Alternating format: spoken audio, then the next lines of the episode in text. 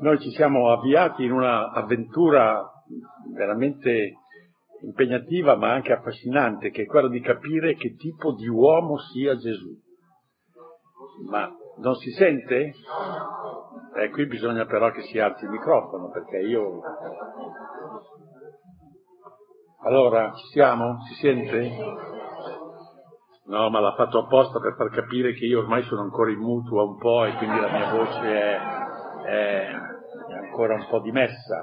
Dicevo che eh, abbiamo iniziato un'avventura molto impegnativa ma anche molto affascinante di capire che tipo di uomo sia Gesù, cioè l'umanità di Cristo, sul quale si dicono moltissime cose, ma qualche volta si dicono delle cose senza nessun fondamento. Noi abbiamo fatto un'indagine molto esterna, ma già ci eravamo avviati a esplorare la psicologia di Cristo e lì avevamo cominciato a vedere questo uomo con una straordinaria chiarezza di idee, con una grande attenzione alle cose anche più piccole dell'esistenza umana, anche alle cose seriali, una volontà forte, una libertà che non si lasciava condizionare né dai nemici né dagli amici, ma insieme anche un animo sensibile, un forte senso dell'amicizia, eccetera. E adesso eh,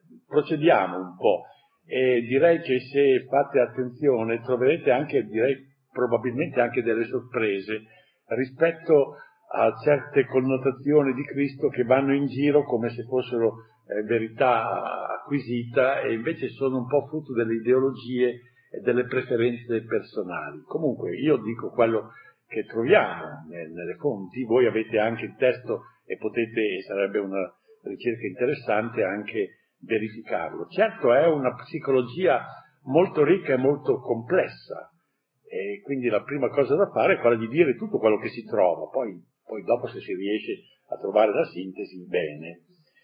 Intanto possiamo aggiungere un'altra connotazione ed è che Gesù rivela una grande solidità psicologica è un grande dominio di sé. Per esempio è tranquillo, impavido, nel bel mezzo di una tempesta che rischia di rovesciargli la barca, tanto che gli apostoli dicono, oh, ma senti, ma eh, tu sei l'unico che non si preoccupa qui, ma eh, lui invece è tranquillo, no? Come non... Così come, e questo direi ancora più significativo, con impressionante forza d'animo appronta e quasi ipnotizza, si direbbe, la folla inferocita di Nazareth che si propone di ucciderlo. Questa annotazione che noi leggiamo nel capitolo quarto di Luca è abbastanza sorprendente. Tutti nella sinagoga furono pieni di sdegno, si levarono, lo cacciarono fuori della città lo condussero fin sul ciglio del monte sul quale la loro città era situata per gettarlo giù dal precipizio. Ma egli, passando in mezzo a loro, se ne andò. Eh, direi che è ammirevole anche lo stile dell'Evangelista che non dice una parola di commento di una annotazione che è veramente sconcertante, questa folla inferocita che sta per buttarlo giù e lui a un certo punto decide di salutarli, di andare e tutti restano eh, così incantati un po' da questa grande forza che emanava. Però non vorrei che qualcuno pensasse che Gesù fosse, come dire, una specie di gentleman della società vittoriana eh, che si fa un punto d'onore di non lasciar trapelare all'esterno le proprie emozioni. No? No, direi che è il contrario. Gesù mm, è un mediterraneo, non eh, ostenta la impassibilità del nordica, no? che quasi ha vergogna di farsi vedere piangere o, farsi, o comunque manifestare le, le, le proprie, eh, i propri sentimenti profondi non ha nessun ritegno anche a mostrarsi sconvolto, per esempio davanti alle lacrime di Maria, la sorella di Lazzaro. Quando la vide piangere si commosse profondamente, anzi, nota l'Evangelista, si turbò. e al pensiero della morte dell'amico scoppiò in pianto, tanto che i presenti commentano, vedi come l'amava. E non sa frenare le lacrime neanche nella prospettiva della distruzione della sua città, della città santa, Gerusalemme. Quando fu vicino alla vista della città pianse su di essa, dicendo se avessi compreso anche tu in questo giorno la via della pace. Ma non è che sapeva soltanto piangere, eh? sapeva anche entusiasmarsi, eh, sapeva dimostrarsi felice, lasciarsi contagiare per esempio dalla gioia dei discepoli quando tornano felici d'aver portato a termine la loro prima esperienza di evangelizzazione. I 72, capitolo decimo di Luca, tornarono pieni di gioia e allora in quello stesso istante Gesù esultò nello Spirito Santo e disse io ti rendo lode, Padre, Signore del cielo e della terra Gesù era dunque un uomo che sapeva piangere e sapeva stare allegro. Quando eh, io ero in seminario ci citavano spesso una frase attribuita, a Sant'Ambrogio che dice così, predisse legimus resisse nunquam. Nel Vangelo leggiamo che abbia pianto, ma non leggiamo mai che abbia riso. A me questa frase mi ha sempre un po' seccato, no? E quando mi ho conosciuto la vita di Sant'Ambrogio da vicino, ho scoperto, secondo la testimonianza del suo segretario, che in punto di morte Sant'Ambrogio vede il Signore venire verso di lui ad ridentem sibi. E io interpretavo così. Si vede che gli ha fatto capire che aveva sbagliato a pensare che, che non era capace di ridere. Però quando poi ho voluto approfondire la cosa, dico, ma io però questa frase, le opere di Sant'Ambrogio le ho lette tutte perché ho fatto l'editore delle opere di Sant'Ambrogio, non ho mai trovata questa frase. Allora adesso con i mezzi, queste diavolerie informatiche che ci sono, è facile fare delle ricerche, e allora questa frase è di fatti di Sant'Ambrogio, ma di Sant'Ambrogio Uperto, che è uno scrittore del VII secolo, che poi è venuto attribuito. Quindi io resto del parere che sapeva piangere e sapeva ridere. Che sapesse piangere è documentato. Che sapesse anche stare lietamente in compagnia è una facilissima deduzione dal fatto che i pubblicani, che di solito erano dei gaudenti e dei buontemponi, lo invitavano favorevolmente alla loro mensa questo vuol dire che lui sapeva conversare amabilmente, non parlava solo del Signore della Madonna annoiando tutti, eh, sapeva anche stare al gioco. E, per esempio, quando aveva davanti della gente esausta e affamata, provvedeva fattivamente a sostenerla, ma non gli veniva neanche in mente quando era a pranzo con i pubblicani che gli portavano dei, dei manicheretti di dire ma pensate alla fame nel mondo, quanta gente che soffre e così non risolvevano il problema della fame nel mondo e avvelenavano il pranzo a quelli che stavano lietamente mangiando. No, il Signore non era così. Ecco, questo è un esempio di come qualche volta le leggende che si sviluppano su di lui non hanno fondamento in quello che, in quello che noi registriamo. Certo appare un uomo da una ricchezza umana incredibile, per cui eh, direi che, che, è un po' la somma di tutta l'umanità, al punto che uno potrebbe anche pensare che è difficile una sua catalogazione antropologica, una sua specificazione etnica e culturale, quasi una polide senza appartenenza, visto che era così perfetto e la perfezione è sempre un po' astratta, eh, che uno pensa che forse non aveva la concretezza di una appartenenza, ma questo non corrisponde a quello che noi troviamo nei Vangeli. Gesù è un ebreo, ragiona, parla, agisce come un ebreo. La sua ebraicità è fuori discussione. Chi non l'accogliesse non potrebbe dire di aver raggiunto la sua effettiva verità, ne risulterebbe un identikit di Cristo alterato, improbabile. la mentalità, la concezione generale, il linguaggio del Nazareno sono quelli tipici del suo popolo. Per esempio, sulle sue labbra le citazioni bibliche sono spontanee e frequenti, i nomi più noti, più cari ai suoi connazionali, Abramo, Mosè, Davide, Salomone, Isaia, Giona, con naturalezza, noi li troviamo nei suoi discorsi.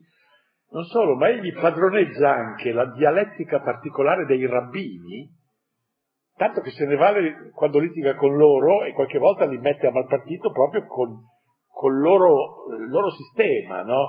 come quando riduce al silenzio scribi e farisei partendo dalla loro stessa interpretazione del Salmo 110. Lo stile dei suoi discorsi, quelli che sono più elaborati, che ci sono riferiti soprattutto nel Vangelo di Matteo, che li ha conservati un po', eh, hanno proprio anche la struttura letteraria semitica, che è fondata tutta sul parallelismo. Era un po' tipico della, della poesia e anche della dizione ebraica, a noi meraviglia un po', ma a loro piaceva molto non dire una cosa una volta sola, ma dirla due volte, con qualche piccola variante, ma che in sostanza era una cosa sola. Eh, noi diciamo, oh Signore io sono il tuo servo, per noi basta, no? Invece il Salmo dice, Signore io sono il tuo servo, io sono il figlio della tua serva beh, il figlio della serva è servo anche lui, no? Ma gli piaceva, insomma, no? Questa è l'idea del parallelismo. E noi lo troviamo nei suoi discorsi, parallelismo semplice. Il discepolo non è da più del maestro e un servo non è da più del padrone. Il calice che io bevo voi lo berrete, il battesimo che io ricevo voi lo riceverete. Qualche volta c'è il parallelismo antitetico, Ogni albero buono produce frutti buoni, ogni albero cattivo produce frutti cattivi. Poi c'è anche addirittura un bellissimo esempio di parallelismo strofico, che proprio è una pagina di struttura semitica, letteraria, è la finale del discorso della montagna. Chiunque ascolta queste mie parole e le mette in pratica è simile a un uomo saggio che ha costruito la sua casa sulla roccia Cadde la pioggia, strariparono i fiumi, soffiarono i venti e si abbatterono su quella casa ed essa cadde perché non era fondata sulla roccia. Chiunque ascolta queste mie parole e non le mette in pratica è simile a un uomo stolto che ha costruito la sua casa sulla sabbia. Cadde la pioggia, strariparono i fiumi, soffiarono i venti e si abbatterono su quella casa ed essa cadde e la sua rovina fu grande. A noi ci insegnavano quando si facevano i temi di non ripetere le frasi, no? Eh, perché a noi dà un po' fastidio una frase ripetuta, invece a loro piaceva sentire stessa, le stesse frasi esattamente, no? Ripetute. Anche il cuore di Gesù è un cuore di ebreo. Egli ama in modo particolarmente intenso e privilegiato la sua terra e il suo popolo. Egli si sente inviato prima di tutto alla sua terra e al suo popolo. Sono stato inviato alle pecore perdute della casa di Israele. Alla sua terra e al suo popolo è destinata la prima missione provvisoria degli apostoli, che ricevono a questo proposito delle istruzioni limitative precise. Non andate fra i pagani, non entrate nelle città dei samaritani, rivolgetevi piuttosto alle pecore perdute della casa di Israele.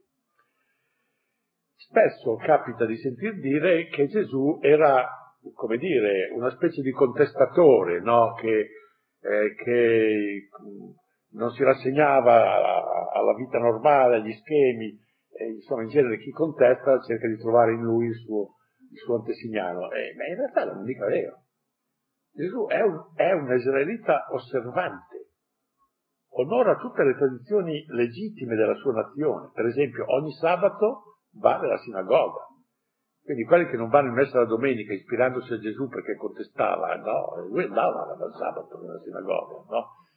Ogni anno va a, a Gerusalemme alla Pasqua, secondo il rito prescritto. Paga la tassa del Tempio, come tutti gli ebrei. Si avvicinarono a Pietro gli esattori della tassa per il Tempio e gli dissero, il vostro maestro non paga la tassa per il Tempio? Pietro rispose, sì, sì, la paga. Ogni tanto c'è qualcuno, come dicevo, che si compiace di annoverare Gesù tra i rivoluzionari politici e gli agitatori sociali. È un esempio di, di, di, rivoluzionario, no? Ma le testimonianze ci dicono esattamente il contrario. Direi che a volere denominarlo con un vocabolo preso dal vocabolario della moderna ideologia eversiva, bisognerebbe dire che era un integrato. Eh, nessuno l'ha mai detto, eh, quindi non so, io mi arrisco a dirlo.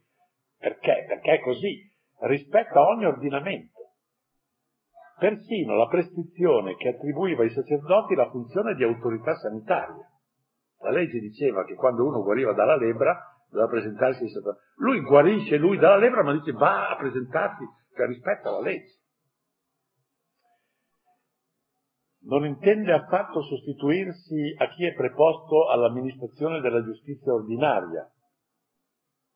Uno della folla gli disse, maestro, di a mio fratello che divida con me l'eredità.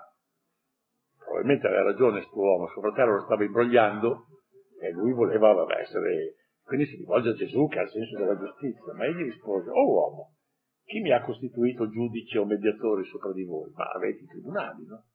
Quindi è uno che rispetta le strutture sociali no, del suo popolo. Direi di più, la sua integrazione è così totale e arresa che evita di lasciarsi coinvolgere dalla contestazione della presenza straniera sul suolo giudaico, che si cava a tutti questo, no?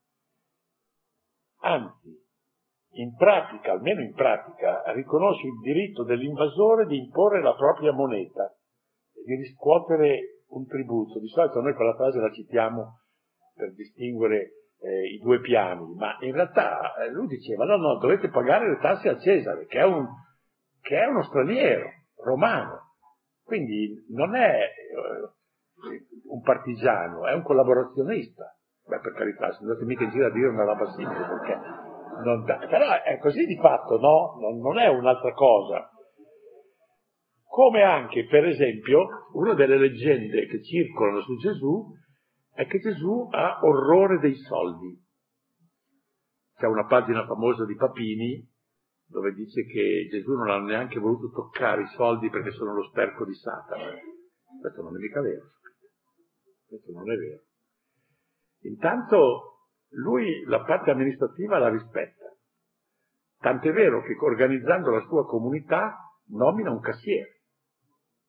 È vero che è un cassiere che ha fatto una brutta fine, però era stato nominato giustamente, legittimamente. Quindi vuol dire che si preoccupava dell'amministrazione. Ma di più, non diceva, ma il Padre vostro che nei cieli penserà a quello che dà da mangiare agli uccelli. No, no, ha creato una specie di istituto per il sostentamento del clero. E questa è, è una, anche questa è una delle citazioni che non si sentono frequenti, no? Capitolo ottavo di, di Luca c'erano con lui dodici e alcune donne che facevano parte della comunità, che erano state guarite da spiriti cattivi e da infermità. Maria di Magdala, dalla quale erano usciti sette demoni, Giovanna, moglie di Cusa, amministratore di Erode, quindi era la moglie dell'amministratore del re, Susanna, e molte altre che li assistevano con i loro beni. Cioè c'era un sistema di, di, di sostentamento. E non è mica vero che Gesù eh, ha orrore dei soldi, che non vuole avere a che fare con i soldi. Non... Direi che perfino trasportando nel campo spirituale si dimostra un ebreo perché lui fa sempre leva sul guadagno. Perché questa era tipica della mentalità ebraica. La mentalità ebraica l'importante era guadagnare. E questo anche quando lui parla delle, della vita spirituale, della vita morale, continua sempre a citare il guadagno. Grande è la vostra ricompensa nei cieli. Tutte le volte che dice fate questo perché avete una grande ricompensa, che è esattamente il contrario dell'etica kantiana. L'etica kantiana, che poi ha influito su tutti anche noi pensiamo che sia quella giusta, che la fonte della moralità è il disinteresse. Non è vero niente. Non è il disinteresse. La fonte della moralità è la giustizia. La la giustizia si sposa anche con l'interesse, anche se questo è un interesse di natura soprannaturale, di natura spirituale. Ma a questo punto, allora, uno dice, ma, ma allora dov'è l'originalità di Gesù? Si vede che bisogna stare un po' attenti perché sono tante le sfumature che dobbiamo cogliere se vogliamo davvero ricostruire la sua psicologia. Gesù è un uomo perfettamente inserito nella società e nella vita palestinese, è un ebreo partecipe e consapevole della cultura e della storia del suo popolo, è un rabbi che parla, argomenta, conosce e cita le sacre scritture come uno dei molti maestri di Israele, eppure la sua presenza, il suo atteggiamento, il suo magistero sono apparsi subito come un'esplosione di novità, ma di novità sostanziale, non la novità delle forme, il rifiuto delle forme, no? Sono novità senza precedenti e senza confronti. Capitolo settimo di Giovanni. Nessuno ha mai parlato come parla quest'uomo, dicono stupefatti e affascinati le guardie del Sinedrio mandate ad arrestarlo. E già all'inizio del suo ministero pubblico, quello della Galilea, quello di Cafarno, di Nazareth, eccetera, gli ascoltatori percepiscono di essere di fronte a qualcosa di inedito, di inaspettato, e quindi anche di sconvolgente, ne sono intimiditi. È significativa a questo riguardo l'esclamazione di quei di Cafarno, come ci è riferita da Marco, il quale ha un modo di scrivere un po', un po', infantile, quindi un po' ruvido, un po' eh, non, non, molto, molto lisciato, no? Capitolo primo di Marco. Tutti furono presi da timore, tanto che si chiedevano a vicenda, ma che è questo? Una dottrina nuova con potenza da che cainè catexusia, una dottrina nuova con potenza. In realtà, anche nel modo di spiegare la Sacra Scrittura, si percepiva che era diverso dagli scrivi, perché gli scrivi, come fanno del resto anche i nostri professori di Sacra Scrittura, spiegano, fanno l'esegesi, una parola, stanno lì, questo vuol dire questo, questo, però potrebbe anche dire questo, questo, Gesù invece non fa così. Gesù si preoccupa di dire questa scrittura si è avverata. Cioè, a lui non, non, non tanto interessa la spiegazione delle parole, interessa di dire che adesso è cominciata l'avveramento. Capitolo 4 di Luca, nella sinagoga di Nazareth. Oggi si è adempiuta questa scrittura, che voi avete udita con i vostri orecchi. Allora entro questo tipo di esperienza, anche il patrimonio di verità posseduto e custodito da Israele assume un'altra valenza. E allora si cominciano ad ascoltare dalle labbra di questo maestro che parlava come tutti gli altri, si comportava come tutti gli altri, ma si comincia ad ascoltare dei convincimenti che sono molto diversi dai luoghi comuni fino allora imperanti, ma nella sostanza, non nelle forme. Gesù condivide con piena lealtà la fede e l'ortodossia della sinagoga ed è evidentemente permeato dalla luce che si è rivelata ad Abramo, a Mosè, a Davide e ai profeti. Però in molte cose sostanziali è decisamente anticonformista. Anzi, per usare un termine oggi alla moda, dovremmo dire che in più di un caso appare politicamente scorretto, che oggi è una colpa gravissima essere politicamente scorretto, no? Eppure io ho elencato almeno sei casi di scorrettezza politica in Gesù, cioè di, di una presa di posizione che va contro l'opinione dominante. Per esempio, il suo modo di trattare con i pubblicani e con le prostitute. pubblicani erano ricchi, collaborazionisti con gli invasori, notoriamente ladri, e le prostitute erano prostitute. E Gesù invece li tratta bene, parla con loro, e, e, scandalizzando. Oh, ben inteso, non c'è mai in lui nessuna attenuazione della condanna di ogni trasgressione morale. Però è vero che il suo contesto sociale è urtato e scandalizzato dal suo linguaggio dal suo comportamento verso i pubblicani e le prostitute. Ma egli non se ne cura affatto.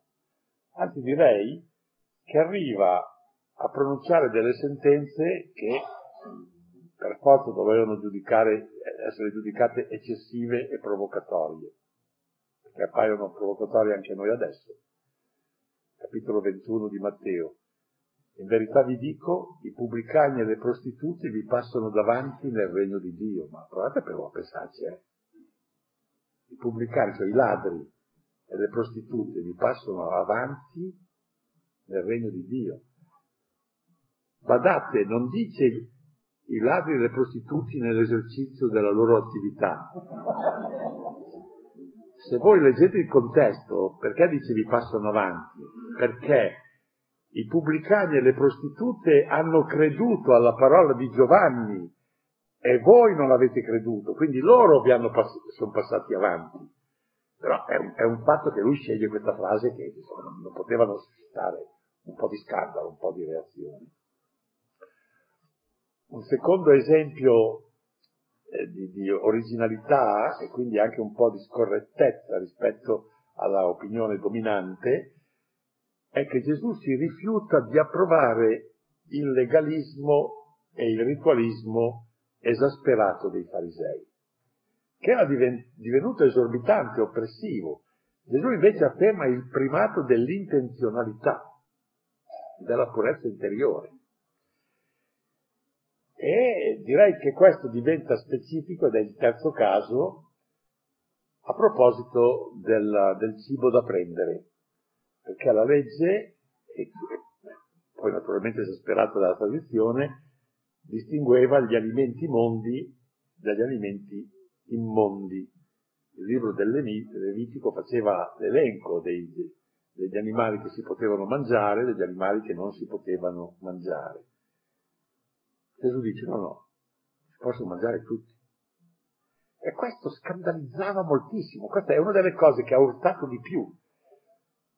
Tanto è vero che la narrazione evangelica registra la reazione dell'ambiente ufficiale a questa presa di posizione. Capitolo quindicesimo di Matteo.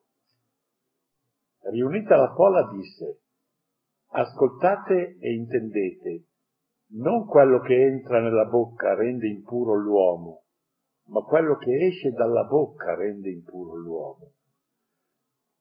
Allora i discepoli gli si accostarono per dirgli, ma sai che i farisei si sono scandalizzati nel sentire queste parole? Ma lui non cede.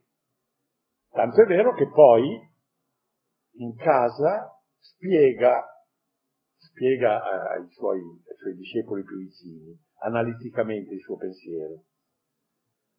Tutto ciò che entra nell'uomo dal di fuori non può contaminarlo, perché non gli entra nel cuore, ma nel ventre, e va a finire nella fogna. Dichiarava così mondi tutti gli alimenti. Quindi soggiunse, ciò che esce dall'uomo, questo sì contamina l'uomo, dal di dentro, infatti, cioè dal cuore degli uomini, escono le intenzioni cattive, fornicazioni, furti, omicidi, adulteri, cupidigie, malvagità, inganno, impudicizia, invidia, calunnia, superbia, stoltezza. Tutte queste cose cattive vengono fuori dal di dentro e contaminano l'uomo. Comunque questa storia del cibo è una di quelle che ha urtato di più eh, l'ambiente.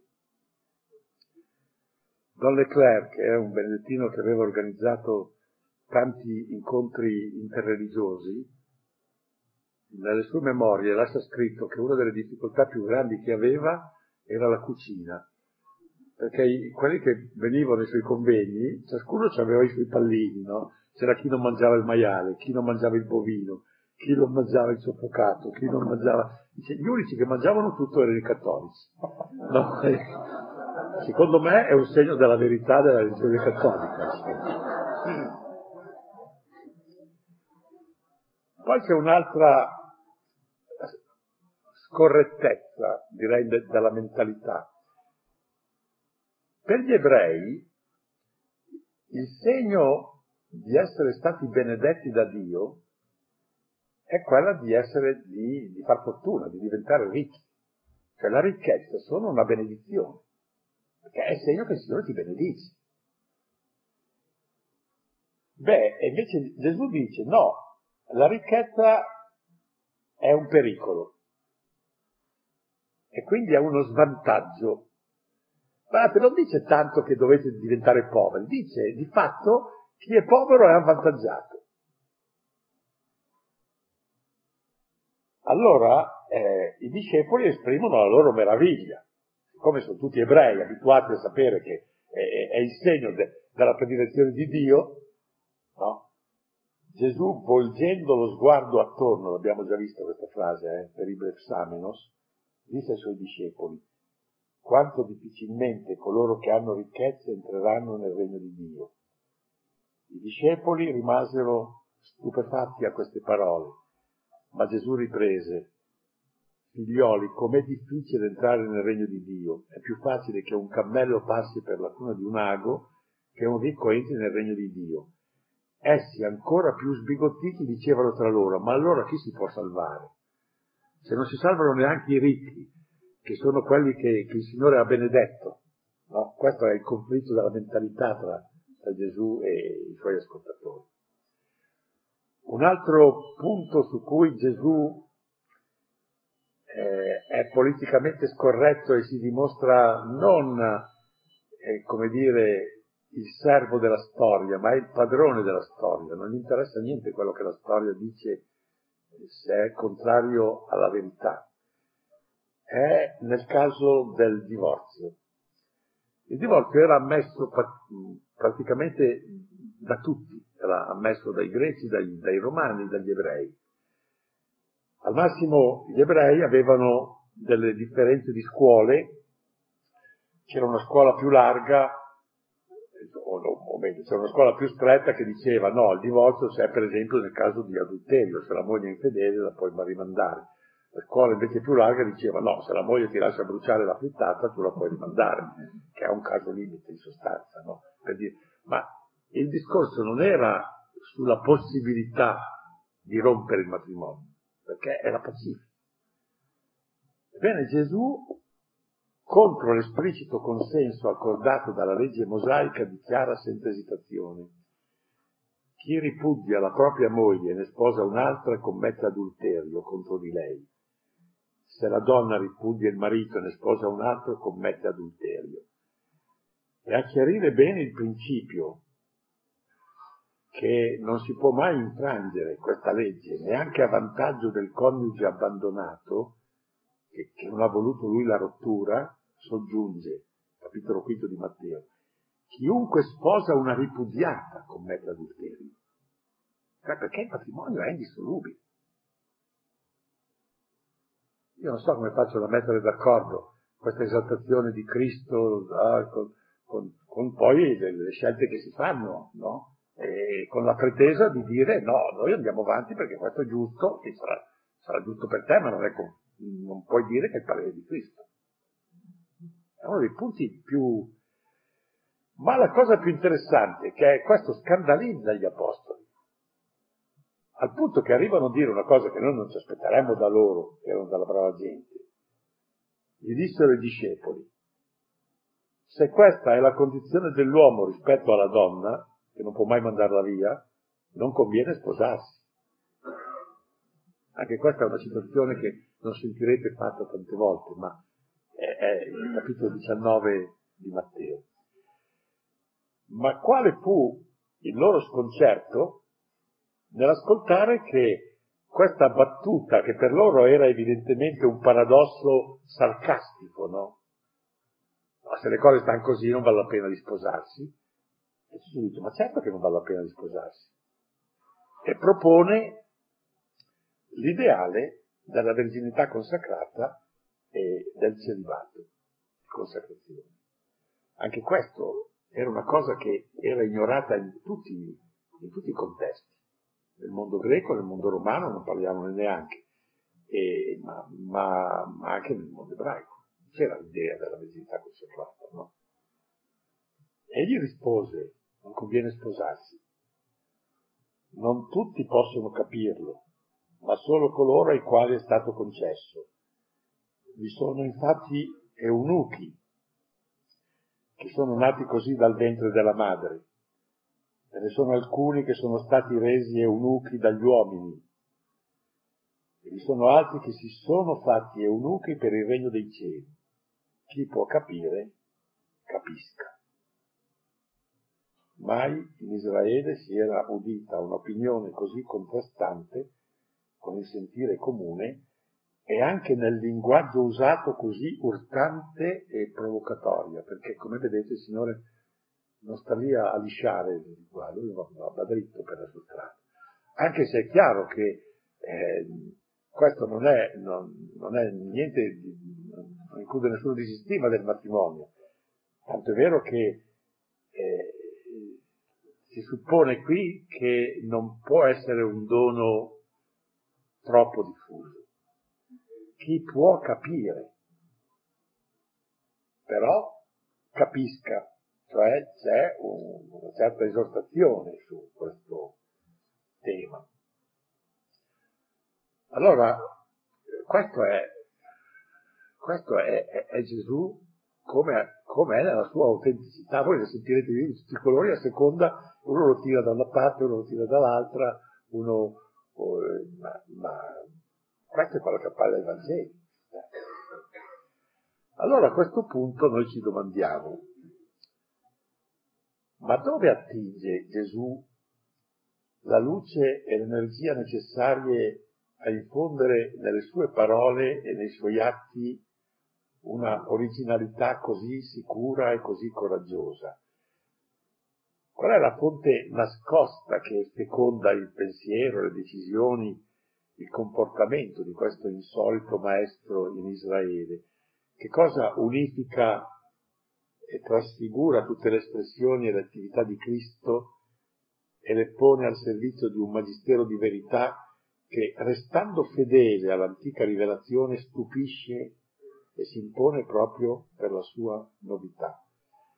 Allora a questo punto la nostra esplorazione della psicologia di Gesù ci ha condotti alle soglie del suo segreto più geloso. E noi cercheremo di intravederlo, sempre restando fedeli a quello che ci dicono gli scrittori sacri, cercando di non inventare niente. Ebbene, c'è una cosa che risulta evidente da questa indagine. Tutte le pagine evangeliche cospirano a dirci che il cuore, il senso della vita interiore di Gesù, da cui lui desume questa originalità, è il suo fortissimo senso del Padre. Questo è fortissimo in lui. Io ho già detto altre volte che quando eh, qualcuno dice ma adesso bisogna sapere che cosa ha detto veramente Gesù di, di proprio di originale di proprio, ma apri il Vangelo che lo trovi qualunque pagina Gesù parla di due argomenti, del regno e del Padre. Sempre. Il Padre per lui è l'argomento centrale.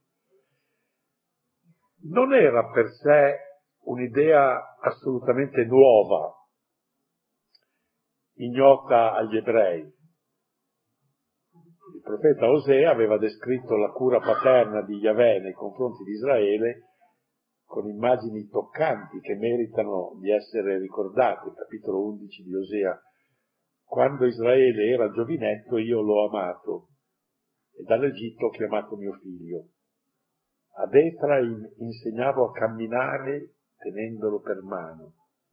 Efraim è, è, è il nord, no, del, del popolo delle tribù ebraiche. Io li traevo con legami di bontà, con vincoli d'amore, Ero per loro come chi solleva un bimbo alla sua guancia, mi chinavo su di lui per dargli da mangiare.